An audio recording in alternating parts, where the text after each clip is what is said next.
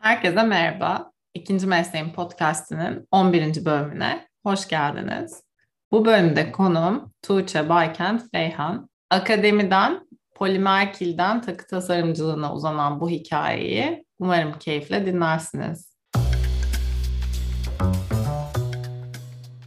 Merhabalar.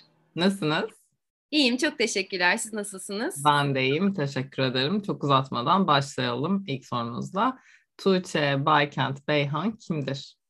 Gördüğüm kadarıyla aslında bu en zor soru e, başlangıçta. Kimdir sorusuna cevap vermek. Ben bayağı e, böyle yarışma programına katılıyormuş gibi aslında cevap vereceğim. 1982 yılında Deniz'de doğdum.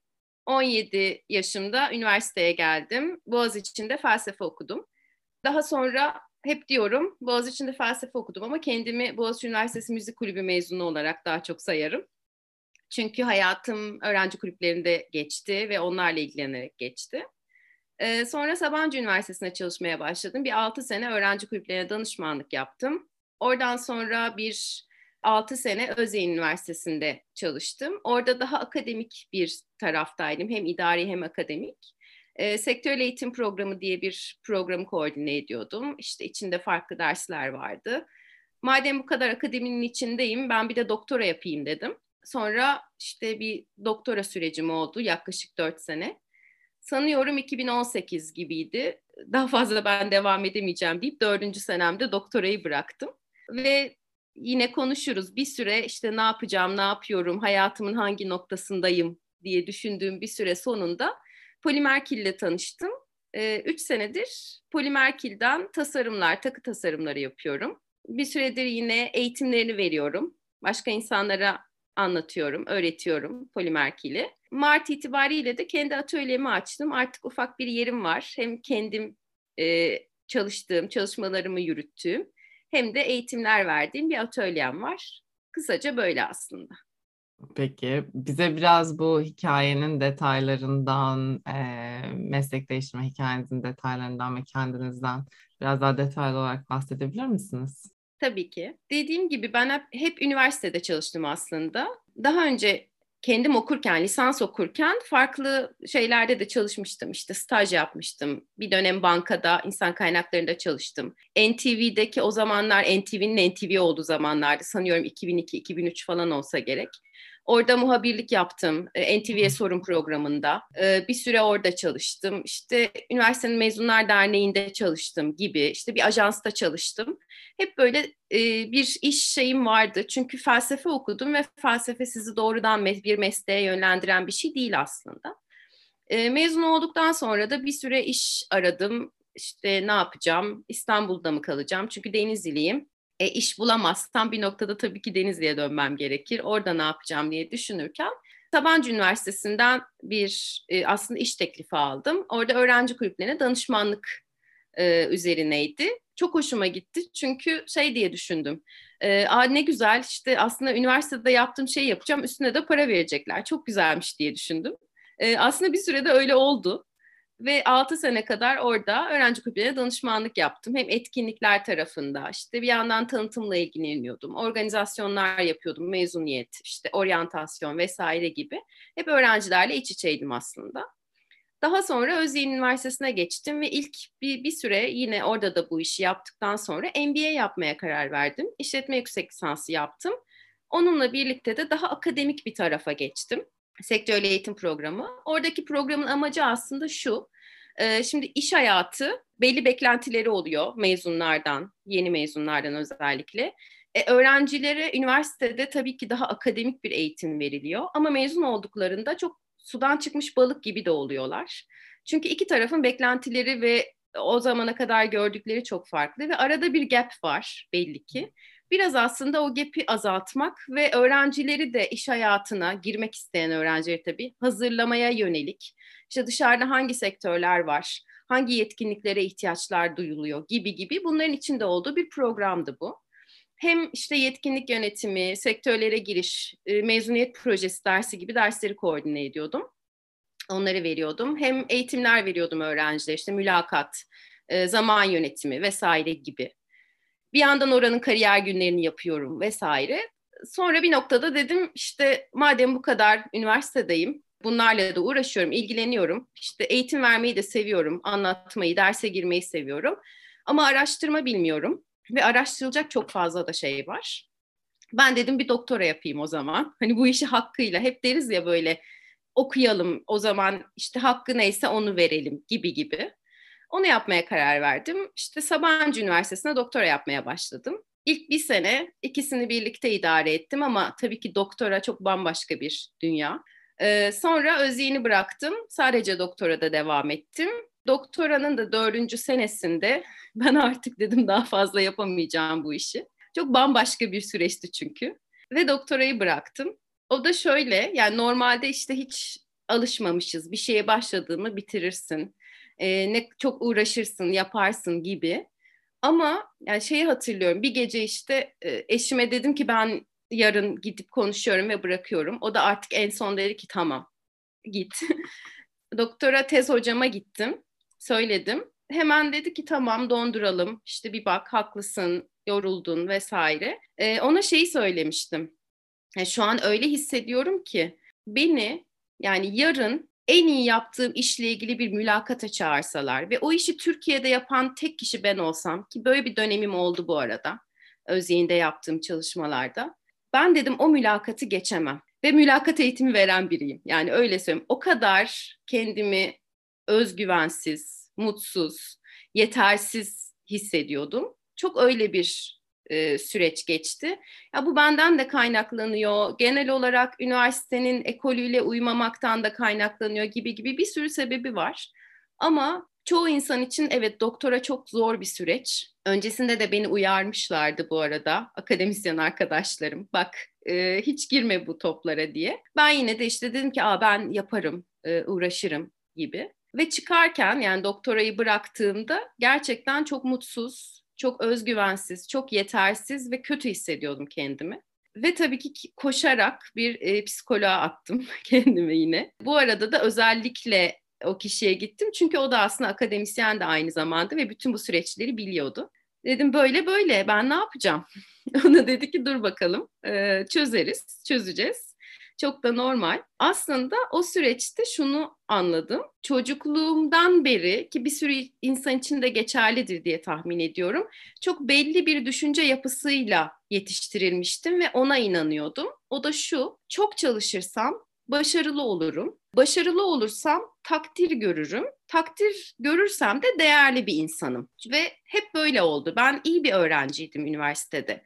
Bölümümden iki ya da üçüncülükle mezun oldum ki dediğim gibi hep kulüplerle ilgileniyordum. Aslında derslere çok fazla kanalize olmuş biri de değildim. İş hayatında evet gerçekten yaptığım işi iyi yapan biriydim. Başarılı biriydim. Yani şu anda çok bunu geriye dönüp baktığımda söyleyebiliyorum. Yani ben Özyeğin'den ayrıldıktan sonra bir iş arkadaşımla birlikte o da bırakmıştı. Sanıyorum yedi kişi aldılar oraya. Yani gerçekten çok çalışıp ve çok fazla şey üretebiliyordum. Ama bu hep şöyleydi ve çok çalıştım, çok uğraştım. E, yaptım da o işleri, başarılı da oldum. Evet takdir de gördüm işte ve kendi değerimi de bunun üzerinden tanımladım. Sonra işte doktora da bir nokta geldi ve çok çalıştım ama hiç başarılı olamadım. Ve bu benim bütün sistemimi sarstı. Yani psikolog da aslında fark ettiğim şey biraz bu oldu. Ve bir anda aslında bütün hayatınız boyunca yaptığınız sistemi ya da işte o pratiklerin işe yaramadığını görüyorsunuz ve o zaman da işte yetersiz hissediyorsunuz, özgüveniniz gidiyor, nerede problem var, bende mi problem var gibi gibi bir sürü şey geliyor arkasından. Ee, çok öyle bir süreç geçti dediğim gibi. Bu arada hiç pişman değilim doktora yaptığıma. Hem çok tatlı insanlarla da aslında çalıştım ve bana bir sürü şey de öğretti. Ama bıraktığım için de hiç pişman değilim. Yani hiçbir gün uyanıp da ah keşke yapsaydım gibi bir şeyim olmadı. Ha, arada böyle bazı e, sözü meclisten dışarı şeylere bakıp e, doktora yapmış bitirmiş kişilere bakıp yani hani ben mi yapamazdım e, falan gibi düşüncelerim oluyor. Kusura bakmasın kimse ama yapamazmışım da. E, en nihayetinde çünkü komüniteyi de çok sevemedim. O içinde şey dedim yani tamam ben üç sene daha cebelleşeceğim, uğraşacağım. İşte egzamalarım e, iyice coşacak. hastanelik olacağım vesaire gibi gerçekten o, o raddeye gelmişti. Bunları üç sene daha yapacağım ve sonra bittikten sonra bu, bu komünitede hayatımı devam ettirmeye çalışacağım. Neden bunu yapıyorum diye düşündüm ve bıraktım. Bıraktıktan sonra dediğim gibi bir süre evde durma sürecim oldu. O bana çok iyi geldi. E, çünkü hiç durmamıştım gerçekten. 18-19 yaşından beri hep çalışıyordum. İşlerimin arasında da hiç boşluk olmadı. Yani tam böyle cuma diğer işi bırakıp pazartesi birine başlayıp gibi hep çalıştım. O yüzden bir süre durdum. Sonra dedim ki böyle başka başka bir şeyler yapmaya çalışayım. Biraz kafamı toparlamaya çalışayım. E, mandala çizmeye başladım. Bu arada hiç spiritüel bir yerden değil, onu söyleyeyim. Yani böyle işte mindfulness vesaire çok oralarda biri değilimdir. Ama odaklanmak ve böyle renklerle bir şeyler yapmak hoşuma gitti. Bir süre bir hocamla birlikte işte böyle gidiyorum haftada bir gün. Onun evinde mandala çiziyoruz. Biraz sohbet ediyoruz vesaire falan. İşte arada videolar izliyorum onunla ilgili derken bir gece gece iki civarı falandı. Ee, YouTube'un dehlizlerinde kaybolmuştum. Olur ya hani bir videodan diğerine atlarsınız. O gelir, önerilenlerdir. Sonra dersiniz ki ben bunu neden izliyorum ve ne- nereden geldim. Çünkü öyle bir noktada bir polimer kil videosuna rastladım. Bir tane izledim. Sonra bir tane daha izledim. Bir daha baktım falan. Sonra böyle sabaha karşı 5 civarı yine o garip işte özgüvenle artık o an gelen uykuyla karışık. Ben bunu yaparım ya deyip Ertesi gün Kadıköy'e gittim. Malzeme aldım. Masanın başına oturdum ve yapmaya başladım. Bir altı ay sadece e, şey yaptım. Yani sadece kili tanımaya çalıştım. İşte fırını vesaireyi, materyalleri e, sadece onlarla uğraştım. İşte böyle küpeler yapıp arkadaşlarıma hediye ettim. Şimdi onu diyorum yani çok iyi arkadaşlarım varmış. Yani Allah affetsin çok kötü şeyler yapmışım o dönemde ama şu anda fark ediyorum. Hepsi de böyle kullandılar, taktılar onları. Çok mutlu da oldular. Ee, sonra sanıyorum 2020'ydi. Ee, 2020'nin başlarında kendi markamı kurdum. PJB Designs. Oradan sonra satış yapmaya başladım. Dediğim gibi bir süredir de eğitimlerini de veriyorum. Ee, benim için gerçekten çok hem tabii ki öğretici ve şey hem de çok mutluluk verici bir şey aslında bu kadar süreden sonra çok içinde dengede olduğum, mutlu olduğum, huzurlu olduğum bir şey yapıyor olmak çok iyi geliyor. Zaten anlatırım dediğim gibi ya o böyle hamurla oynamak gibi bir şey ama işte onun sonunda bir sürü farklı rengarenk ya da işte farklı teknikleri uyguladığınız şeyler çıkarıyorsunuz. Dediğim gibi 3 senedir de bunu yapıyorum ve açıkçası bunu da geçenlerde bir sormuştu hani hayalin ne diye. Benim hayalim bu işi yapmaya devam etmek istiyorum. E, fiziksel ve maddi ve her türlü şeye e, dayanarak. bu bunu yapmak istiyorum buradan sonrası için. Böyle söyleyebilirim. Çok güzel anlattınız. Peki şunu sorayım. Birazcık hikaye geriye alacak olsak çocukluğunuzda ne olmak istiyordunuz? Şimdi tabii ki çok çocukluğumda balerin olmak istiyordum önce. Ama Denizli'de bale yoktu. Yani tabii ki imkansızlıklar da bizi e, bir noktada şey yapıyor. Ki o yüzden de jimnastiğe falan gittim bir 4-5 sene. E, biraz daha üniversite döneminde mimarlık okumak istedim.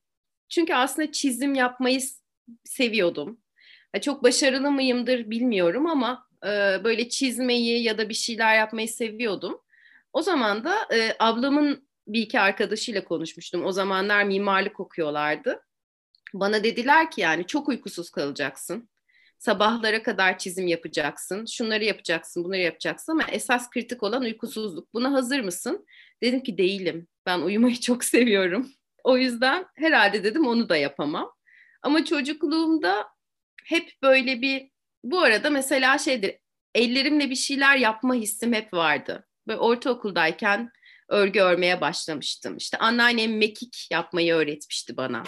Ee, ne bileyim böyle boncuklardan takılar yaptığım da oldu. Bu arada şeyi de anlatayım. Böyle polimer kil videosunun aslında benim karşıma çıkması çok da bir şey şans eseri olmadığını sonradan fark ettim. Bu pandemi döneminde tabii ki şey yapıyoruz ya yani işte ne bileyim ekmek yaptık, lahmacun yaptık, evde sıkıntıdan bir sürü şeyler oldu. Ee, bir tanesi de kütüphane düzeltme yine işte eşimle birlikte dedik ki neden biz bütün kütüphanemizi indirip bütün kitaplarımızı temizleyip tekrar şey yapmıyoruz diye bir şeye girdik. Onları e, indirip bakarken kütüphaneye böyle şey yaparız biz belli zamanlarda işte 6 ayda bir, senede bir falan oturup işte ne bileyim ne yapmak istiyoruz. Bundan sonra işte önümüzdeki yıl böyle tam hedefler gibi demeyeyim de işte hayalimiz ne? Nedir? İşte kafamızda neler var falan bunları konuşup sonra da bir kağıda yazıyoruz onları. Çok uzun bir zamandır. Bu arada biz 15 yıldır falan birlikteyiz çünkü. Böyle oturup hani aynı noktada mıyız gibi hayatımızla ilgili. Böyle 2015 yılı sanırım onun o zaman yaptığımız kağıdı bulduk kütüphaneyi düzenlerken. Aa neler yazmışız falan böyle bir bakalım dedik. Ee, işte ne bileyim kilo vermek istiyoruz falan. Verdik oley tamam gayet iyi. Böyle bakıyoruz onlara. İşte doktora yapmak istiyorum yazmışım ben. Dedim ki o yaptım bıraktım bile falan diyorum. İşte o iş değiştirmek istiyorum falan gibi şeyler. Onun bir yerinde şey yazıyor. Ellerimle bir şeyler yapmak istiyorum. Fırında pişen takılara bak yazıyor. Fırında pişen takı polimerkil. Ben bir noktada herhalde o zamanlarda bununla ilgili bir şeyler görmüşüm, bakmışım. Ama sonra tamamen yani unutmuşum, kafamın gerisine atmışım. Büyük ihtimalle o video da öyle bir yerlerden düşmüş önüme diyorum yıllar sonra. Yani hep böyle ellerimle bir şeyler yapma hissim hep vardı. Ama hep dediğim gibi işte orada şey oluyor. Ama beynini kullanman lazım işte. Ne bileyim iyi bir okuldan e, mezunsun, iyi bir okul okudun, e, zekanı da kullan, işte onunla ilgili bir şeyler yap. Böyle böyle büyüye büyüye. Zeki misin o zaman mühendislik okumalısın vardır ya. İşte e, iyi misin, çalışkan mısın o zaman bir, bir şey falan. Yok yani ben o çalışkanlığımı ya da e, o şeyi başka bir şeyde de kullanmak istiyor olabilirim. En nihayetinde de kullanıyorum. Ama işte onları hep arka plana atıyoruz maalesef.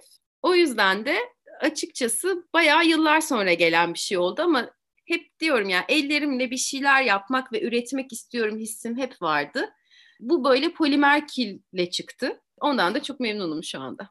Yani sanki toplumumuzda şey gibi bir algı var ya da bilmiyorum benim büyüdüğüm çevrede de biraz o vardı yani en azından gördüğüm kadarıyla. Genelleme yapmak ne kadar doğru emin değilim ama sanki beyninle bir şey yaparsan yani işte meslek icra etmek anlamında diyeyim. Bu çok daha saygı değer bir şey fiziksel olarak bir şey yapmaya göre. Ve eğer yapabilme kapasiten varsa o işte brainy diye tabir edebileceğim işi, iş dalını tabii ki onu yapmalısın. Hani e, bu soru bile değil vesaire gibi bir algı var. Yani niye böyledir yani tabii ki sosyolojik olarak oturup bunu açıklayabilir ve detaylandırabilirsiniz ama aslında niye böyledirden öte böyle olması birçok insanın hayatını aslında ne kadar etkiliyor. Bu yani böyle bir algının içinde yaşıyor olmamız. Çünkü belki de yani örnek vereyim böyle bir algının içinde yaşıyor olmasaydık siz en baştan farklı bir kariyer yolculuğu seçecektiniz. Keza ben de kendi hikayemde anlatmıştım belki e, dinlemişsinizdir. E, ben de grafik tasarım okumak istiyorum dedim. Aa sen aa TM mi seçeceksin? Aa hasta sen sayısal değilsin senin kafamla basıyor falan yani şey için söylemiyorum gerçekten çok analitik bir beynim var. Yani insanlar bazen, bazen böyle ne kadar analitiksin Ceren falan. yani böyle tepkiler çok alıyorum.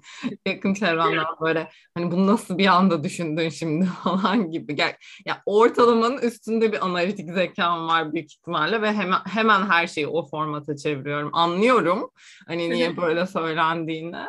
Ama yani belki de daha mutlu olacaktım. Yani şu an mutsuz değilim ama hani apayrı bir yolda olabilirdik ve sırf bu hani kafanı kullanabiliyorsan kafanı kullan. Evet, çünkü bu daha değerli bir iş kolu gibi görünmesi aslında biraz üzücü diye düşünüyorum. Kesinlikle. Ee, ben de çok benzer bir şekilde aslında datayla düşünen ve hareket eden biriyimdir.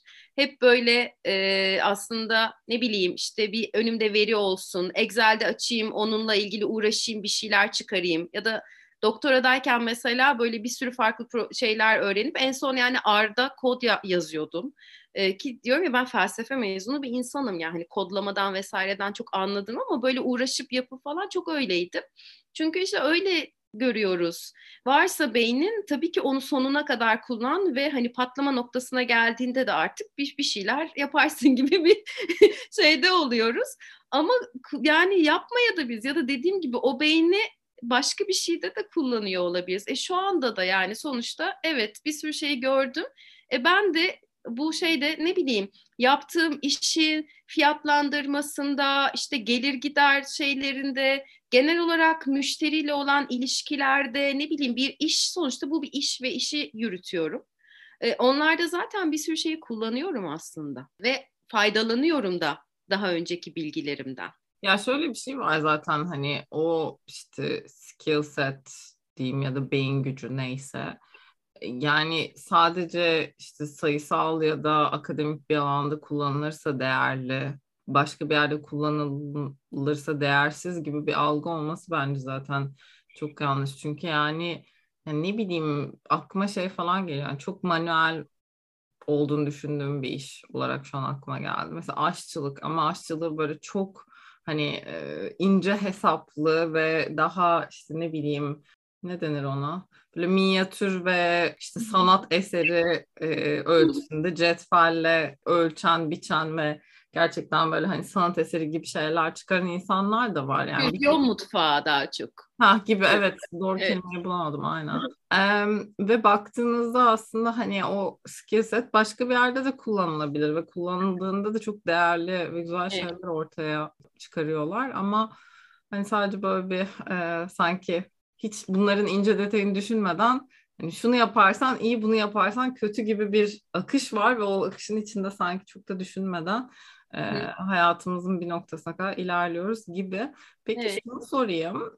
Felsefe okumaya isteyerek mi karar verdiniz? Çünkü mimarlıkla felsefe de bayağı böyle şey farklı iki dal. Felsefeyi isteyerek okudum bu arada ama tabii başlıca şeyim büyük ihtimalle Boğaz içinde okumaktı. Benim ablam Boğaz içinde okuyordu ve sanıyorum lise 1 ya da lise 2 civarındaydı. İstanbul'a onun yanına gelmiştim ve Boğaz için mezuniyetinde çalışmıştım onlarla birlikte. O da kulüpçüdür bu arada. İşte işletme ekonomi kulübündeydi çok uzun yıllar ve onun içinde olup orada bir etkinlikte var olduğunda dedim ki yani benim kesin buraya gelmem lazım. Ama sonrasında bu arada tabii ki mimarlık böyle bir düşündüm ama TM seçtim. Sosyoloji ya da felsefe hep istiyordum. Lise sondayken de dönem ödevimi felsefeden yapmıştım bu arada. E, o yüzden isteyerek okuduğum işte sosyoloji yazdım, felsefe yazdım, felsefe oldu. E, sonra bütün derslerimi ama böyle şey seçmeli derslerimi de sosyolojiden aldım. E, hep öyle bir eğitim hayatım oldu. İsteyerek, severek girdim. Ama dediğim gibi biraz böyle Boğaziçi olma şeyi de vardı. Çünkü hep hani ona odaklanmıştım. Ee, Boğaziçi'ne girmek istiyorum'a çok odaklanarak gelmiştim. Severek de okudum karşılıklı Boğaziçi güzellemesi yapıp dinleyicileri boğmayalım diye susuyorum şu anda. Ee, şey gibi o. Kötü şeyleri yok muydu? Yoktu. Öyle. Yok zaten bütün yani podcast'a davet ettiğim insanlar ya arkadaşım çoğunlukla ya arkadaşımın arkadaşı da bir şekilde tanıdığım falan filan insanlar olduğu için bunların çoğu Boğaziçi'de. Ve sürekli böyle her bölümde bir ya Boğaziçi de çok güzeldi. Artık utanıyorum. Ama çok güzeldi. Evet çok güzeldi. Ne diyeceğim şimdi? ne diyeyim ben de ne diyeyim. Peki felsefeden hiç böyle akademik kariyere ya da işte o yoldan devam etmeyi daha önce düşünmüş müydünüz o mezun olduğunuz zamanlarda? Şöyle düşündüm ama çok kısa sürdü. Ee, hatta yüksek lisans için mülakata da girdim e, okulda. Hocalar benim hocalarım zaten. Ama mülakatın sonunda e, hocalara dedim ki hocam yani hani Şimdi burada konuşuyoruz ama benim buradan sonra bir gidip iş mülakatım var. Aslında çok da yüksek lisansı düşünmüyorum. İstanbul'da kalmak istiyorum. Onun için de bir başvurdum. Yani siz hiç dedim şey yapmayın. Yani başkalarının da hakkını yemeyeyim buraya geldim ama falan tamam oldu dediler. Ondan sonra bir iş görüşmesine gitmiştim ben hatırlıyorum. Yüksek lisansı felsefede düşünmedim. Çünkü her ne kadar çok severek ve mutlu olarak okusam da açıkçası şu anda felsefenin 18 yaşında işte 22 yaşına kadar gibi okudum. O dönemdeki biri için çok ağır olduğunu düşünüyorum. O zamanki aklımda çok düşünmüyordum. Ama mesela o dönemler için bence çok erken. Hani mesela ancak belli bir yaştan sonra yüksek lisans olursa e, olabilir. Çünkü çok havada kalan şeyler oluyor. Ya, o yaş sizin hayatı anlamlandırabilmeniz, e, ya da işte şeylerin özüne e, varabilmeniz veya da işte ne bileyim epistemolojik bir şekilde bir şeylere yaklaşabilmeniz için çok erken. Yani o ara e, ne bileyim dışarıya çıkıp partilemek istiyorsunuz mesela ya da e, genel olarak konuşayım en azından. Başka başka şeylerle ilgilenmek istiyorsunuz. Ondan sonra işte size e, şimdi bu konuyla ilgili iki gün düşünün ve derse gelin dediği bir noktada böyle hani iki gün boyunca onu düşünmek falan öyle ödevlerle dolu bir bölüm çok da mantıklı değil. O zaman öyle gelmiyordu. Şu an bunu düşünüyorum. Ha, şu anda da felsefeyle ilgili bir şey yapar mıyım? Hoş büyük ihtimalle eğitimle yani akademiyle ilgili çok bir şey yapmam. Ama felsefeyi yine zannetmiyorum. Dediğim gibi o zaman çok severek okudum ama bence çok erkenmiş. Sizce peki hani biraz daha yaşınız ilerlediği için geriye dönüp bakabilir ve bu şekilde karar verebilirsiniz belki diye sormak istedim. Felsefe 4 senelik eğitim olarak okuyacak olsanız ya da yüksek lisans olarak okuyacak olsanız yani bu yaşlar daha ideal dediğiniz yaş aralığı nedir felsefe okumak için? Yaş gibi değil de şey söyleyebilirim yani unumu eledim eleğimi astım yaş aralığı diyebilirim belki. E, çünkü bir şeyleri görüp geçirmiş olmak gerekiyor. Yani hayatla ilgili bazı şeylere çarpmış, tostlamış diyeyim. Bazı travmalardan geçmiş belki e, ne bileyim düşmüş kalkmış, zorlanmış, sonra çok iyi bir yere gelmiş, sonra çok bambaşka gibi gibi biraz bunları yaşamış olmak gerekiyor felsefe için. Dediğim gibi bu tamamen benim düşüncem bu arada ama şu anda bakıyorum e, felsefeden mezun olan arkadaşlarımın evet bir kısmı ama çok küçük bir kısmı akademiden devam ettiler ve direkt Amerika'ya gittiler. Geri kalanların bir kısmı insan kaynakları alanında devam etti. İşte daha böyle müşteri ilişkileri vesaire tarafında giden var. Müzisyen olan var. Yani ya da felsefeden başlayıp daha sonra işte ne bileyim şey tarafına kültürler arası çalışmalar ya da işte sosyoloji vesaireye dönüş yapanlar oldu. Akademiden de devam edip farklı farklı alanlara yani pure felsefeden devam eden çok az var. Hep böyle başka bir şeylere kanalize oldular. Çünkü dediğim gibi yani orada şimdi felsefedeki yani o geçtiğiniz yolu ya da işte insanların yıllar boyunca aradıkları işte herhangi bir şeyde aradıkları anlam e, ya da ne bileyim işte belli bir yol çizme halini dediğim gibi bence o yaşlarda anlamak çok kolay bir şey değil. Ama sizin başınıza bir sürü şey geldiğinde ve genel olarak hayata daha büyük bir çerçeveden bakmanızı öyle bir zorunluluk olduğunda değil. Çünkü bazen öyle oluyor. Hani kendi dünyanızdan çıkıp daha geniş perspektifte bir şeylere bakma ihtiyacınız oluyor. O zaman felsefe devreye giriyor. E, o da bazı şeyleri yaşadıktan sonra ancak olabiliyor. Diyorum ya iş hayatında olabilir, evde olabilir, ailede olabilir. Yani ben çok öyle travmatik bir çocukluk vesaire geçirmedim. Çok mutlu bir ailede büyüdüm. Mutlu bir çocukluk geçirip işte İstanbul'a geldim vesaire. Çok öyle bir şeyim yoktu. Hayatla bir çok derdim yoktu açıkçası. O yüzden de o zamanlar için bence erkendi ama biraz bunları yaşadıktan sonra dediğim gibi anlam kazanıyor. Anladım. Peki şunu sorayım. Ne istemediğini görmek kolay ama ne istediğinizi nasıl karar verdiniz? Yani biraz belki o YouTube'un eskaza size polimer kil videosu e, çıkarması karşınıza da bir e, ön ayak olmuş ama evet tamam ben bunu yapacağım hı hı. dediğiniz nokta nasıl geldi? O birazcık şöyle oldu. Dedim ya bir şeylerin başına oturdum ve yapmaya başladım. İşte polimer kilin ve 6 ay sürdü diye. O 6 ay boyunca bu arada tabii şeyi de söylemek zorundayım. Yani benim böyle bir lüksüm vardı. Çünkü eşim çalışıyordu. Ee, çocuğum yok. O yüzden böyle çok ekstra masrafları olan bir aile de değiliz. Ne bileyim işte çocuğu okula göndereceğiz, bilmem ne yapacağız ya da işte e, ev aldık ve borçları ödeyeceğiz gibi bir hayatım çok olmadığı için o dönemde çalışmama gibi bir lüksüm vardı ve bence bu anlamda da çok şanslıyım. O 6 aylık dönemde de gerçekten her şeyi yani böyle etrafımda olan şeyleri unuttum da demeyeyim de e, zamanın nasıl geçtiğini unuttum. Hala öyleyim bu arada. Yani üç sene oldu. Polimerkilin başına oturduğumda tabii ki sevmediğim ya da zorlandığım, yorulduğum kısımları var ama çok keyif alıyorum. Yeni bir şeyler ortaya çıkıyor. Bazıları güzel, bazıları değil. Takılmıyorum onlara. Ve uğraşmaktan hem çok keyif alıyorum hem çok mutlu hissediyorum kendimi hem de tamamen zamanı ve şeyi unutuyorum. O böyle akışta olma hali var ya hep böyle bahsedilen flow hali. Biraz bana onu sağladı. Mesela dün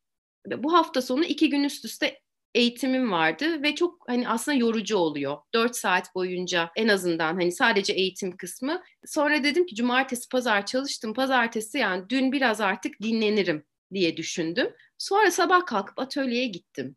Yani gerek yok dedim dinlenmeye. Tamam yorgunum ama yine de bir şeyler yapabilirim. Hani o his mesela normal başka bir işte çalışıyor olsam hayatta kalkmam. Asla gitmem. Derim ki bu benim hakkım. Benim şimdi bugün dinlenmem lazım. İşte kendime gelmem lazım falan. Onu düşünmediğiniz noktada aslında buluyorsunuz biraz. Yoksa biraz da bakış açısını değiştirmekle ilgili. Bu biraz önce bahsettim ya işte başarılı olma, takdir görme, değer görme vesaire falan. Onunla ilgili o şeyi birazcık değiştirmeye çalıştım. Örneğin mesela bir tane koleksiyon yapıyorum. Çok da uğraşıyorum da, çok da emek de veriyorum. Güzel olduğunu da düşünüyorum. Hiç satmıyor çok az satıyor. Daha önce olsa buna benzer bir şey çalışırken başıma gelse o ben karalar bağlarım, otururum nerede yanlış yaptım, işte nerede sıkıntı oldu, sabahlarım bir sürü analizlerini yaparım vesaire falan filan ve kendimi yerim tabii ki bu esnada da. Şu anda böyle şey yapıyorum. Ya benim canım sağ olsun. Başka zaman satar. Ne bileyim olmadı. Başka bir tane olur gibi bir şeye döndüm. O beni çok rahatlattı. Ve e, rahat olduğunuz zaman herhangi bir şeye çok fazla sinirli, öfkeli ya da gergin hissetmediğiniz zaman, stresli hissetmediğiniz zaman da onun içinde kalmaya devam etmek istiyorsunuz. Biraz öyle yani işte akışta olma, kendimi dengede hissetme halini orada buldum. Güzel. Peki e, bu süreçte hiç böyle her şey daha da kötü olursa diye düşündüğünüz oldu mu? Oldu tabii ki. Sonra dedim ki en kötü ne olabilir? Yani çok da bir şey olmaz. Normalde zaten Mart ayına kadar ben evde çalışıyordum. Evdeki misafir odasını atölye gibi bir şeye dönüştürmüştüm. Ve şöyle bir noktada artık misafir odasında misafir ağırlayamayacak noktaya da geldiğimizi fark ettiğimde bir atölye açtım. Çünkü çok dolu ve sürekli bir şeyler var. Bir de şey de yapıyorum yani ben bu işten kazandığım parayı yine buna yatırıyorum. İşte yeni materyaller alıyorum, bir sürü bir şey deniyorum gibi gibi. Öyle olunca tabii ki devasa bir bir sürü şey oldu evin içinde. Yani oradan sonra atölye açmaya karar verdim ve şeyi düşündüm yani ne olabilir? Ne bileyim çok zarar mı ederim? Onu hesapladım. Yani ne kadar zarar edebilirim bununla ilgili. E bir sene en azından denerim dedim. Yani bir seneyi kaldırabilir miyiz? Kaldırabiliriz. Yani oturduk, konuştuk eşimle. Olur dedi ve yapmaya karar verdik. Ne bileyim başka da hani başıma ne kötü gelir bir şey gelebilir diye düşündüm. Kötü yorum gelebilir. Atıyorum yaptığım işlerle ilgili. Olsun. Yani hani o da onun düşüncesidir. Önce bir hani neden öyle düşündüğünü öğrenirim. Ondan sonra çözebiliyorsam çözerim. Çözemezsem de benim kontrolümün dışında olan bir şey demek gibi. O yüzden çok böyle hani umutsuzluğa düştüğüm bir şey olmadı dediğim gibi çünkü şey ilerlemiyorum. Kendime bir hedef koydum ve bu hedefe üç sene içinde ulaşacağım gibi gibi bir yerden ilerlemiyorum ben. Yavaş yavaş böyle adım adım planlayarak da tabii ki e, düşünerek ne olabilir buradan sonra ne kötü gidebilir ne iyi gidebilir diye düşünerek ilerlediğim için çok da bir sıkıntı çıkacağını şu an için en azından düşünmüyorum. Umarım çıkmaz. İnşallah. Öyle bir umudum da var diyeyim en azından yani daha olumlu bakıyorum diyeyim. Var. Peki bu zamana kadar emeklerim boşa gitti mi diye hiç üzüldüğünüz oldu mu ya da düşündüğünüz? Olmadı. Böyle şey gibi de konuşmak istemem de şeyin ama tabii ki rahatlığı var. Her şey kötü giderse biraz önce konuştuğumuz ve ben bu işi yapmak ya yapamayacak noktaya gelirsem sonuçta bir 14-15 sene bir daha önceden olan bir iş hayatım var. Ve bir şekilde onunla ilgili farklı alanlarda çalışmaya devam edebilirim. Yani o cebimde bir kere. Bu işe de başlamadan önce yine bir iki tane iş teklifi almıştım üniversiteyle alakalı olarak. Onlara dedim ki çok teşekkür ederim. Ben şimdi başka bir şey yapmak istiyorum.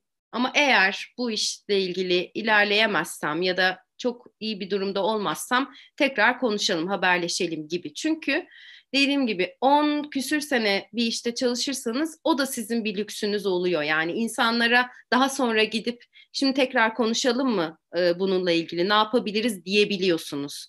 Belki 2-3 sene deneyimim olsa, çok daha junior biri olsam onu diyemezdim ama orada artık daha işte seniority biraz daha işin içine giriyor. O yüzden de ya işte bu kadar uğraştım ama gibi bir şeyim hiç olmadı. Bir kere ailem beni çok destekledi her zaman. Eşim de, kendi yakın çevrem, ailem, arkadaşlarım keza. Onlar bu kadar desteklemese e, belki ben bu kadar cesaretli olamayabilirdim bu arada. Onu da söyleyeyim. Böyle şey gibi değilim çünkü gözümü kararttım ve girdim. Çok öyle biri değilim. Ne olursa olsun tabii ki insanlara bir fikir danışıp ya işte böyle bir şey var ama ne diyorsunuz diye sorup ondan sonra ilerliyorum. Ama hep çok desteklerini gördüm. E, o da beni rahatlattı. Dediğim gibi sonuçta bu benim ikinci kariyerim, ikinci mesleğim. O yüzden de evet ilki 15 sene sürdü e, ve çok böyle bir bence iyi bir noktada ve her şeye doyduğum, her şeyi deneyimlediğim, iyisiyle kötüsüyle noktayı koyabileceğim bir yerde onu bıraktım ve ikincisine başladım. Bu benim için şu an çok daha heyecanlı. Çünkü çok yepyeni şeyler de öğreniyorum. Bunu da bir noktada e, bitirmek durumunda olursam farklı farklı yine opsiyonlarım olabilir. Bambaşka bir şeye de başlayabilirim. İlkine de geri dönebilirim gibi. O yüzden seçeneklerim var aslında. Seçeneği olması insanın iyi bir şey. Peki bu süreçte hiç çevre baskısıyla karşılaştınız mı? Hani genel olarak hep çevrenin pozitif e, desteği olduğunu söylediniz ama hiç hı hı. çevre baskısı da oldu mu? Olmadı. Yani böyle şey bir iki tane kulağıma tabii geldi. E, ya bu kadar da okudu. O kadar uğraştı şimdi buradan sonra bunu mu yapacak? E, takımı tasarlayacak gibi. Geldiği oldu kulağıma. Bana doğrudan söyleyen olmadı. Ama o, onlar da çok benim hayatımın gidişatını etkileyecek kişiler değil. Aksine yakın çevremden dediğim gibi hep çok destek gördüm. Bir kere babam zaten hep şey derdi. Çocuklarımın işine ve eşine karışmam derdi. Hiçbir zaman da karışmadı gerçekten. Keza annem de öyle. İşte bir ablam bir abim var. Onlar da hep çok desteklediler. Eşim zaten en başından beri süreçte. Biraz belki şeyden de olabilir. Yani o doktora döneminde ne kadar hırpalandığımı gördükten sonra bir anda böyle kendimi iyi hissettiğim bir şey yaparken gördükleri için o duygusallıkla da şey yapıyor olabilirler. E, aferin çok iyi gidiyorsun falan gibi. Arada annem böyle şey diyor ya ay ben hiç bunları beceremem sen kime çekmişsin acaba falan diyor mesela. Ama yani oradaki tarafta dediğim gibi desteği gördüm. Bu kadar destek görmesem emin değilim bu kadar e, cesaretli olabilir miydim ama arkadaşlarım da çok böyle desteklediler. O kritik bir şey çünkü. Sendeliyorsunuz yolda mutlaka. E şimdi ben yıllarca üniversitede olsa kurumsal bir yerde çalışmışım. Her şey elimin altında olmuş. Bir de hani yöneticilik yapmışım. Zaten onu öyle hani iş delege edersin, bir şey yaparsın belli bir şey işte ne bileyim şeylerle toplantıya girersin falan filan öyle bir dünyadan bir anda böyle sürekli işte şeyleri küp arkalarını nereden alıyorum? Tedarikçiler tam neredeydi falan onları bulduğum. İşte kargolara her kargoyu gidip kendim veriyorum. Mesela sürekli her gün kargodayım ben çünkü. Hani öyle bir şey insanlara da cevap verdiğim, ürün fotoğrafları da çektiğim, bir yandan ürettiğim onları anlat anlatıp öğrencilerime de gün içinde sürekli yanıt verdiğim bir dünyanın içindeyim. Yine çok çalışıyorum bu arada. Evet. Ama her şeyi kendi kendine yapmayı öğreniyorsun. E, o kolay bir süreç değil gerçekten. Ama dediğim gibi destek olmasa bu kadar bilmiyorum bu kadar şey yapabilir miydim, cesaretli olabilir miydim? Ama o anlamda çok şanslıyım. Çok güzel. Peki ekonomik kaygılarınız oldu mu bu süreçte? Oluyor mu ya da diyeyim hala? Ee, ve bunlarla nasıl başa çıkıyorsunuz varsa? Ekonomik kaygılarım şöyle oluyor. Şimdi ev geçindirme gibi bir derdim başlıca çok yok. Dediğim gibi eşim çalıştığı için. Ee, sonuçta belli bir maaş var eve giren, sabit bir maaş ve biz hep aslında elimizde ne varsa onunla yaşayan bir çiftte olduk. Ee, ikimizin de çok düşük maaşlarla çalıştığı bir hayatımız da oldu. Ona göre yaşadık e, çok daha iyi olduğu zamanlar da oldu. Ona göre yaşadık. Yani şu anda ben bir şirkette çalışıyor olsam tabii ki çok daha yüksek paralar kazanabilirdim. Bu iş yaptığım iş çok büyük paraların en azından şu an benim için öyle kazanıldığı bir yer değil. Bir de dediğim gibi ben zaten kazandığımın çok büyük bir kısmını yine işe yatırıyorum. O yüzden öyle bir şansım ve lüksüm var. Ve bunun da çok farkındayım. O hani hayalim bu işe devam etmek derken işin bir kısmı da oradaydı. Yani yarın öbür gün işler tersine dönebilir ve ben bunu bırakıp çok daha para kazanacağım bir işi tercih etmek durumunda da kalabilirim. O yüzden o bir hayal devam etmek. Ama şu anda var olan ve eve gelen haliyle yaşadığımız bir şeyimiz var. O yüzden çok sıkıntı çekmiyorum. Çok yüksek maliyetli bir iş de yapmıyorum bu arada. Yani böyle fabrika kurayım, kocaman e, şeyler alayım, e, aletler alayım gibi bir şey çok yok.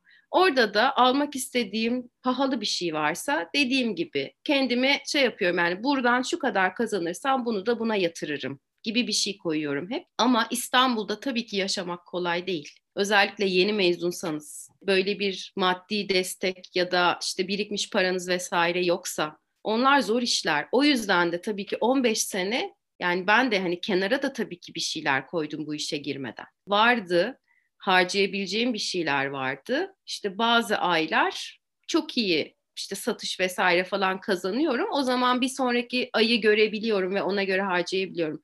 Bazen sezonsal olarak çok iyi olmuyor. O zaman diyorum ki bunu erteleyeyim. Planlarımı biraz ona göre yapıyorum açıkçası. Peki bu süreçte süreçten kastım total hani doktorayı bırakma ve şu anki geldiğiniz noktaya kadar olan süreç diyelim. Ne gibi zorluklarla karşılaştınız? Şöyle, öncelikle bu işi polimer kirli özelinde konuşuyorum. Türkiye'de yapan çok fazla insan yoktu. Vardı tabii ki. Ama benim bulabildiğim bütün kaynaklar mesela İngilizceydi. Yurt dışında insanları takip ediyordum. Bir avantaj da bir dezavantaj da. Çünkü hani burada birine gidip şeyi soramıyorsunuz. Şimdi polimer kille bir şey üretmek yani çok şey bir malzeme, sürprizli bir malzeme. Farklı kil markaları var, alışabildiğiniz killer var, alışamadığınız killer, işte fırında pişiyorlar. Fırının ısısı ayrı ve çok hassas bir şeyden bahsediyoruz. E takı yapıyorsunuz. İşte onun alerjik olup olmaması önemli. İşte kırılmaması lazım. Çok pişmemesi gibi gibi aslında bir sürü detayları olan bir iş. Ve benim bunu sorabilecek hiç kimsem yoktu. O yüzden çok el yordamıyla öğrenmeye çalıştım. İşte dediğim gibi YouTube videolarından ya da Instagram'dan insanları takip edip onlara mesaj atıyordum. Kimisi çok nezaketle cevap veriyordu. Kimisi de şey mesela onu da çok gördüm. Bu benim meslek sırrım ve bununla ilgili bir yorum e, yapmayacağım diye cevaplar da çok aldım. Mesela bu bana çok saçma geliyor. Çünkü yani hani Harvard bile bütün derslerini dünyaya açmışken polimer ile ilgili herhangi bir şeyin yani meslek sırrı olarak e, görünmesi bana gerçekten çok anlamlı gelmiyor. O yüzden de şu anda da ben gerçekten bildiğim her şeyi anlatıyorum. Hiçbir şeyi saklamıyorum. Çünkü herkesin tarzı da farklı e, bambaşka şeyler yaratabilirsiniz. Bir kere bilgiye erişim kısmında çok kolay olmadı işim. E, ama böyle didikledim. E, araştırmayı da seviyorum aslında şey yapmayı. Dediğim gibi tek başına bir iş kuruyorsun aslında. O da kolay bir şey değil. Uzun sene kurumsaldan gelip ve benim hayalimde böyle girişimci olmak gibi bir şey de yoktu. Yani böyle olur ya işte çocukken ben kendi işimi kuracağım falan hiç yoktu. Ki zamanında ben MIT'nin iş planı yarışmasına katılmıştım bir grup arkadaşımla. E, orada bayağı yarı final finale kadar falan da gelmiştik. O zamanlar bile şey diyordum ya arkadaşlar ben iş kurmak falan istemiyorum. Hani bu iş olursa kurmak zorunda kalırsak yani şimdiden söyleyeyim ben çok küçük bir kısmını alırım falan diyordum. O kadar yoktu. Yani o konfor alanının içinde rahattım çünkü ben. E bir anda iş kurmanız lazım ve bu iş esnaflık da gerçekten bildiğim bir dünya değil. E, benim babam avukattı. Annem ev hanımıydı ve öyle bir şeyden geldim. Yani ne bileyim bir mağazamız yoktu, bir dükkan şeyi bilmiyordum. Satış yapmak nedir hiçbir fikrim yoktu. İnsanlarla konuşurken hala zorlanıyorum bu arada satış konusunda. Onları öğrenmem gerekti. Ama işte yolda öğreniyorsunuz. E, keyif alınca da şey olmuyor. Aman ben bununla mı uğraşacağım demiyorsunuz gerçekten. Uğraşıyorsunuz. Peki bu süreçte hiç pişman olduğunuz ya da keşke dediğiniz bir şey oldu mu? Olmadı. Sürekli böyle olmadı olmadı diye cevap veriyorum. Kusura bakmayın. Estağfurullah. Pişman olduğum bir şey yok. Ya düşünüyorum bütün o süreçten geçmeseydim işte akademi, doktora, orada yaşadıklarım bence şu an yaşadığım hislerin ve bu işin değerini bu kadar bilemezdim. Biz çünkü bir sürü farklı insanla çalışıyorsunuz. Orada ben hep şeyde bu arada üniversitede de hep öğrenci kariyer vesaire falan onlarla ilgili verdiğim için şeyi de hep anlatırım. İş hayatına başladığınız çok zor bir yönetici mi karşınıza çıktı? Çok böyle sıkıntı mı çekiyorsunuz örneğin? O size şeyi gösteriyor yani. Demek ki bundan sonra herkesle çalışabilirsiniz aslında. Yani o da öyle bir şey. Hani böyle polyanlacılık oynamak istemiyorum tabii ki. Yani kaçabiliyorsan kaç o ayrı. E, ama kaçamıyorsan da sonuçta e, e tamam ya o adamla ya da o kadınla çalıştıysan sonra herkesle çalışırsın gibi. Yani ben de o geçirdiğim sürece biraz öyle bakıyorum. Şu anki şeyi göremezdim. Şu an yaptığım şeylerde de hani bu polimerkil vesaire falan ya çok öğreniyorum e, yavaş yavaş. Dedim ya böyle işte şimdi atölye açtım. Bilmiyorum nasıl olacak ama haftada iki kere atölyemi temizliyorum mesela. Yani evde ben bu kadar temizlik yapmıyorum gerçekten yani. Ama o da işin bir süreci. Ya da ne bileyim işte kahvemi bitti bir şey mi oldu ona mı şey falan filan işte gece çalışıyorum birileri kapıya geliyor onlarla konuşuyorum falan filan. Yani öğreniyorum o süreçte. O yüzden de bana eksi olan bir şeyi henüz belki çok şanslıyım gerçekten yaşamadım. Maşallah diyelim ve anda. Böyle nazar e, değdirmeyeyim de. Ama bakış açısı olarak da böyle çok şey bir insan değilimdir. Çok şikayet eden biri değilimdir açıkçası. Daha hani şükretmek, e, elimde olan şeylerin kıymetini bilmek, hani onlarla ilgili de hep böyle daha önce de hep düşündüğüm için hani ne varsa onunla yaşamak ve var olan hani sahip olduklarıma işte aileme, sevdiklerime, işte yaptığım şeye vesaire daha şükretme tarafında biri olduğum için de olabilir belki. Olabilir. Bir de şey derler ya hani kötü olsun ki iyinin değerini bil gibi bir şey vardır ya. Yani biraz belki o gerçekten kötünün ne kadar kötü olduğunu tecrübe etmeden o iyi appreciate etmiyorsunuz büyük ihtimalle ya da nasıl diyeyim yeterince appreciate etmiyorsunuz, değerini bilmiyorsunuz vesaire. Aslında o kötü ve sonrasında gelenin değerini bilmek, görmek, tecrübe etmek için, anlamak için belki yardımcı oluyor. Onun da öyle bir belki amacı var hayatımızda deyip. Kesinlikle. Yani onları gördükten sonra dediğim gibi ben üniversiteden mezun olduktan sonra doğrudan bunu yapmaya başlasaydım belki bunları hissetmiyor olabilirdim ya da şeyi düşünebilirdim. Neler kaçırdım acaba hayatta? İşte ne bileyim kurumsala girsem ya da işte akademide olsam bilmem ne de olsam şunu yapabilirdim, bunu yapabilirdim. Bir sürü şey kafamda olurdu. Ama onları yaşadıktan sonra işte dediğim gibi maddi olarak kendimi doğru yerde hissettikten sonra e, aldıklarımı da birazcık böyle işte o iş hayatında gördüklerimi de sindirdikten sonra bu işe başlamak çok daha e, pozitif bir şekilde ilerlemesini sağladı bence. Çok güzel. Peki toparlayacak olursak sizin için başarının tanımı nedir? bu benim için şey bir soru, zor bir soru. Ee, şu anki haliyle. Şu anki haliyle bu arada yani hep de başarılı olmak zorunda değiliz. Onu da söyleyeyim. Gerçekten. Bunu dinleyenler için de söylüyorum. Hayatımızın odağında başarılı olmak olmasa da olabiliyor. Ama kendini içinde dengede, ben hep onu diyorum, dengede olmak çok önemli. Hislerinde de, yaptıklarında, yaşadıklarında da kendimi içinde dengede, huzurlu ve mutlu hissettiğim şey aslında bana o başarıdan ne elde etmek istiyorsam onu sağlayan şey oluyor.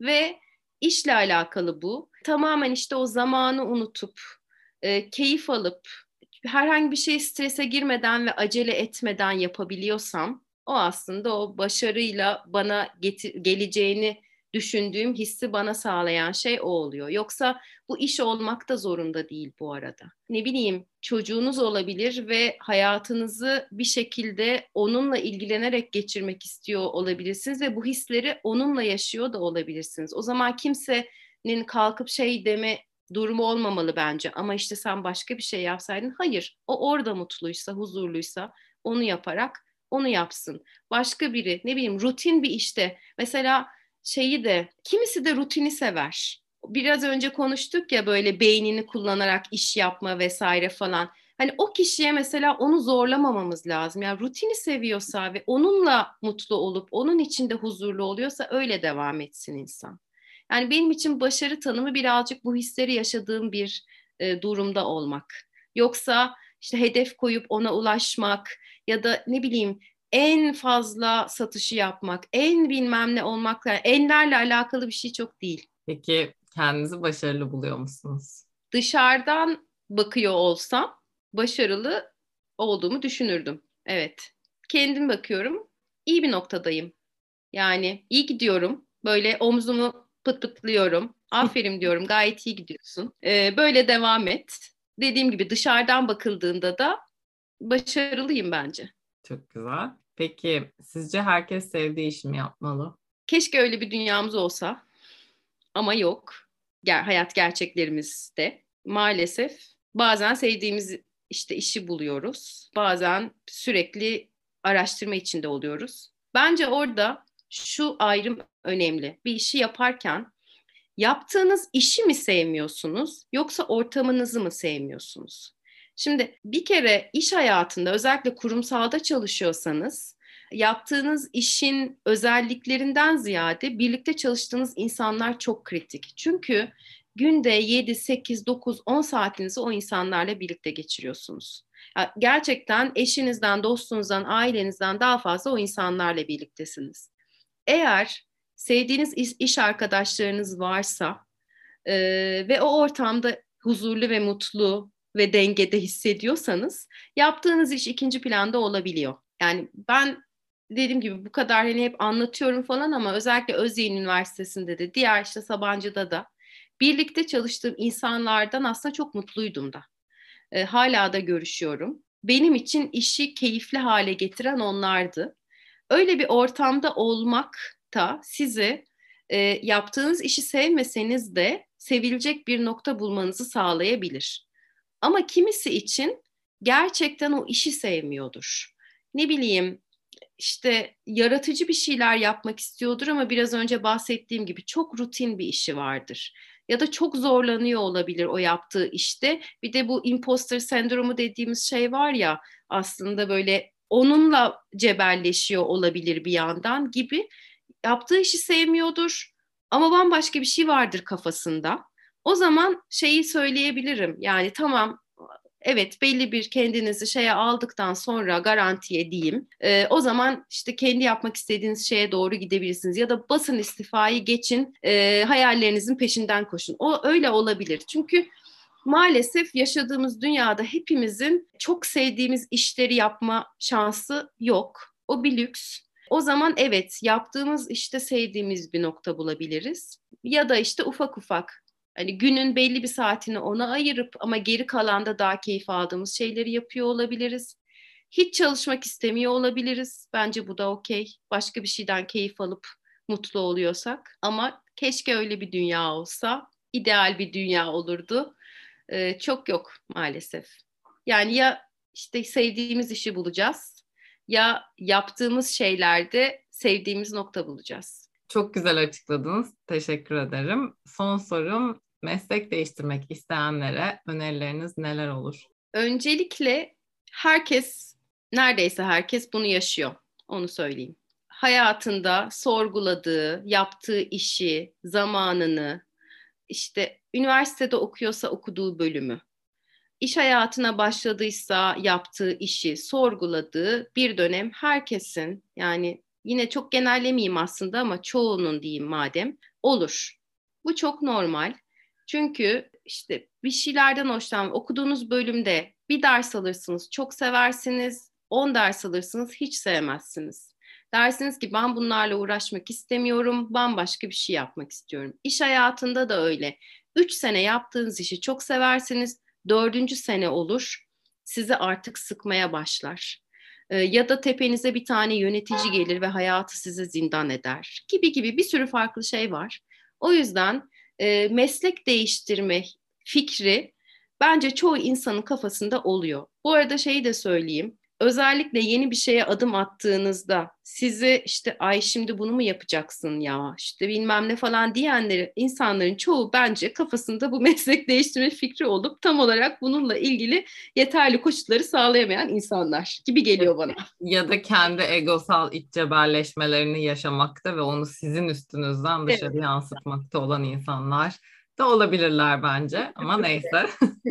Çünkü gerçekten bizi e, hayatımızda işte bizi seven, değer veren insanlar bizi destekliyor. Diğer kalan kısmı ya şimdi bununla mı uğraşacaksın ya? İşte ne gerek vardı? Sen aslında çok zeki bir insansın. Neden böyle şeyler yapıyorsun? gibi gibi konuşmalarla bence kendi hislerini yansıtıyorlar.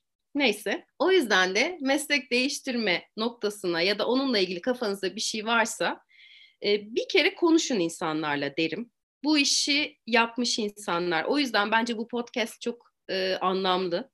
Çünkü bir sürü insan kendi deneyimini anlatıyor. Ortak yerler var, ayrılan yerler var. Konuşun ama fikir alın derim. Sonra yeterli yani Türkiye koşullarında belli bir minimum standardı sağlamak gerekiyor. Ben şimdi kimseye şeyi diyemem. Üniversiteden mezun olduğunuz gibi hiçbir sermayeniz, hiçbir desteğiniz, hiçbir şeyiniz yokken gözünüzü karartın ve koşun hayalinizi diyemem. Keşke diyebilsem ama yaşadığımız şartlar belli ve sonuçta 10 tane girişimden bir tanesini falan öyle bir istatistik vardı çok hatırlayamıyorum ama e, birinin sonuçta başarılı olduğu bir şeyden bahsediyoruz. Başarısız olmada fail etme olasılığınız çok yüksek oluyor öyle bir durumda. O yüzden belli bir minimum standardı sağlamak gerekiyor. Dediğim gibi mesela felsefeyi de hep belli bir şeyleri yaşadıktan sonra yapılması gereken de okuması gereken bir şey olduğunu gördüğüm gibi işte bazı şeylerin olgunlaşmasını beklemek de gerekebiliyor. Yani doğrudan hemen bir şeylere girmek değil de biraz böyle nadasa bırakmak, biraz işte ba- bakmak, araştırmak, fikir almak, işte belli koşulları sağlamak, biraz zaman geçmesi gibi gibi şeyler daha faydalı oluyor diye düşünüyorum. Meslek değiştirmek isteyebilirsiniz. İstediğiniz zaman her yaşta, her ortamda, her ülkede bunu yapabilirsiniz. Sadece biraz zamana yaymak benim deneyimlerimde bana daha iyi getirisi olan bir şey oldu. E, o yüzden de fikir alma, zamana yayma, belli koşulları oluşturma şeyinden sonra çok rahat yapabilirsiniz. Herkes bu arada yani herkes yapabilir. Çok güzel bir cümleyle e, toparladınız. Gerçekten bence de herkes yapabilir. Herkes yapabilir gerçekten. Ve yani sadece şunu söylemek istiyorum. Belki daha önceki bölümlerde bahsettim mi? Bir noktada bahsettim ama e, kayıtlarla sıralı olarak yayınlamadığım için hangisinde bahsettim ya da nerede bahsettim hatırlamıyorum. Bu bölüm yayınlandı mı yayınlanmadı mı bu bölümden önce. Ama e, şunu sadece söylemek istedim. Yani benim aslında bu podcast'i yapmak istememin temel sebebi yani hikaye bence çok kuvvetli bir şeyim ve insanların kendilerinden parçalar bulabilecekleri ve ilham alabilecekleri bir araç. Yani ben mesela işte ne bileyim başarılı insanların e, biyografilerini okumayı e, çok severim ya da dinlemeyi ses kitap olarak falan. E, ve çok e, ilham verici bulurum. Ama yani illa o hikayenin çok başarılı bir insan olmasına gerek yok. Yani ne bileyim Steve Jobs'un biyografisi ya da Elon Musk'ın biyografisi olmasına gerek yok. Aslında normal hayatta da çok fazla e, çok ilham verici hikaye var. Ve bu meslek değiştirme şeyi ne denir? Fikri isteği birçok insan kafasında var. Ama e, benim kendim gözlemlediğim şey, kendi gözlemim olan şey, ya Türkiye'de böyle daha çok hani bir meslek yap, o senin kariyerin olsun ve işte kaç sene, 30 sene, 40 sene, 50 sene neyse onu yap ve işte emekli ol falan gibi bir kafa var.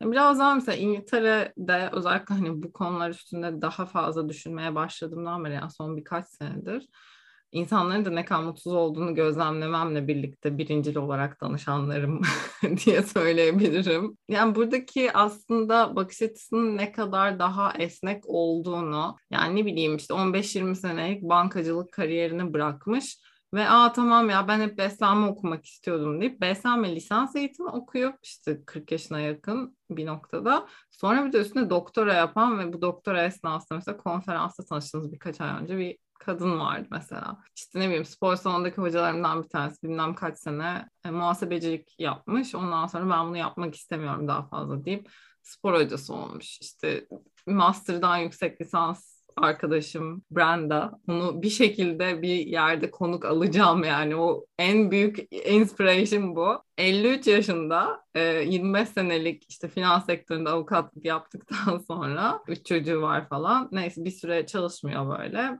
Yani 4-5 sene çalışmıyor öyle diyeyim. Sonrasında diyor ki çocuklarım üniversiteye gitmeye başladı. E ben ne yapacağım evde oturmayarak ben hiç hani alışmamışım buna artık şey meşgalem de e, azalıyor üniversiteye gidiyor dediğim hani evden ayrılıyorlar falan. Diyor ben işte daha kaç yaşındayım 50'lerin başındayım. E ben en az 80'e kadar yaşayacağım. Ben diyor neye meraklıyım? Ben işte terapiye meraklıyım. Arjantinli Brenda Hanım. E, ve Arjantin'de de mesela terapi kültürü çok şeymiş, e, yüksekmiş. Hatta bana şey demişti, çok şaşırmıştım. Buenos Aires'te kişi başına düşen terapist sayısı dünyadaki en e, yüksek şeymiş. Ve herkes terapiye gidiyormuş yani. Neyse kendisi 10 sene terapiye gitmiş. Ve ondan sonra e, şey, hani ben bu konuları seviyorum e, daha 53 yaşındayım. Master başında 52'ydi. Okurken 53 olmuştu. Neyse. Ondan sonra işte bir sene yüksek lisans yapayım. Psikoloji işte bölüm değiştirme yüksek lisans var ama üstüne bir de minimum 3-4 senelik bir doktora dengi bir program yapmanız lazım. Arada bir minimum 6 ay most probably bir sene volunteer etmeniz lazım. Yani minimum 5 sene terapist olmanızı öyle diyeyim. Bu insan bu yola başladığında 52 yaşında. Ve hani ben bir 10-15 senede bu işi yaparım ne olacak ki deyip giriyor bu yola. Yani tabii ki ununu eleyip eleğini asmış olması ve maddi anlamda bir rahatlığının olması vesaire bunu şey yapmış olabilir, fasilite etmiş olabilir ama yine de böyle çok daha akışkan ve çok daha açık bir şekilde sanki buradaki insanlar ya da benim belki algım öyle e, görüyor, seçiyor bilmiyorum. Ama e, baktığımızda yani niye olmasın ki herkes her istediğini yapıyor mu emin değilim. Ama en azından yapmayı denese belki de çok daha mutlu bir yer olur dünya. Ya ama şimdi şöyle burada maalesef tabii toplum, yetiştirilme tarzı vesaire şöyle bir şey var. Ya yani bir kere bizim bir üst jenerasyonumuz gerçekten 40 yaşında 45 yaşında emekli olmuş. Çünkü onlar için öyle bir şey var. Emeklilik e, sonra bir şeyler yap yapanlar var bu arada ama hiçbir şey yapmayanlar da var. E, orada işte çalışmaya başlamışsın. Bir 15-20 sene neyse o işte bizim bahsettiğimiz belki o ilk kariyer kısmında bitmiş, emekli olmuşsun. Ondan sonra bir şey yapmak istiyorsan işte ununu eylemiş, eleğini atmışsın. Ee, sonra çocukları büyütmüşsün, artık şey yapmışsın. Oradan sonra istiyorsan eğer yapmak istediğin şeye başlayabilirsin gibi bir algı var. Bir de tabii ki e, maalesef yine bütün e, ülkeyi sarmış olan başkaları ne der? Bir de öyle bir baskı var. Evet aslında bunu söyleyecektim araya kaynadı. Ama öyle yani hani ayama e, dayının eşinin e, kuzeninin ablası demiş ki falan gibi mesela. Ya ne demiş?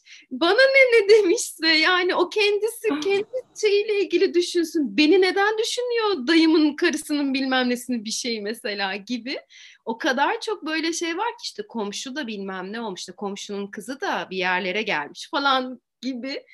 Yani onlarla birlikte çok zor hayat. Nasıl desin mesela o çocuk atıyorum üniversitede mühendislik okuyan e, ama hiç onu yapmak istemeyen çocuk şimdi e, o yaşta ailesine ne desin? E, nasıl söylesin ben işte grafik tasarımcı olmak istiyorum mesela diye ya da öncesinde. Çünkü işte komşunun kızı ne der falan gibi. Öyle o kadar çok şey var ki biz bilinçli olarak da değil bazen. Ya böyle büyüyoruz ve farkında değiliz ve o kodlar zihnimize yerleşiyor hep. El alem ne der, el alem ne der, el alem ne der. O hep böyle arkada aslında bir şekilde bizi etkiliyor ve adım atmayı da engelliyor. Dediğim gibi ben de şey demiyorum yani şimdi hayattaki her şeyi bırakın ve e, jonglör olun demiyorum hani ama hayalinse tabii onu da yap. Ama hani tabii ki belli standartlar. O da işte maalesef yani sonuçta benim de belli bir yaşım olduğu için 40 yaş itibariyle onu şey yapıyor olabilirim. Ama yap yani o zaman onu ve e, ailende tamam canım devam et çay ister misin de desin ne bileyim kahve için karşılıklı falan öyle bir şey olsun artık keşke. Keşke. Çok güzel bir sohbetti. Çok teşekkür ederim vakit ayırdığınız konuğum olduğunuz için diyeyim. Ben teşekkür ederim. Benim için de çok keyifliydi, çok güzeldi. Umarım ilham olan bir e, sohbet olmuştur dinleyiciler için. E, haberleşmek üzere diyorum. Tamam, görüşmek üzere. Çok teşekkürler tekrar.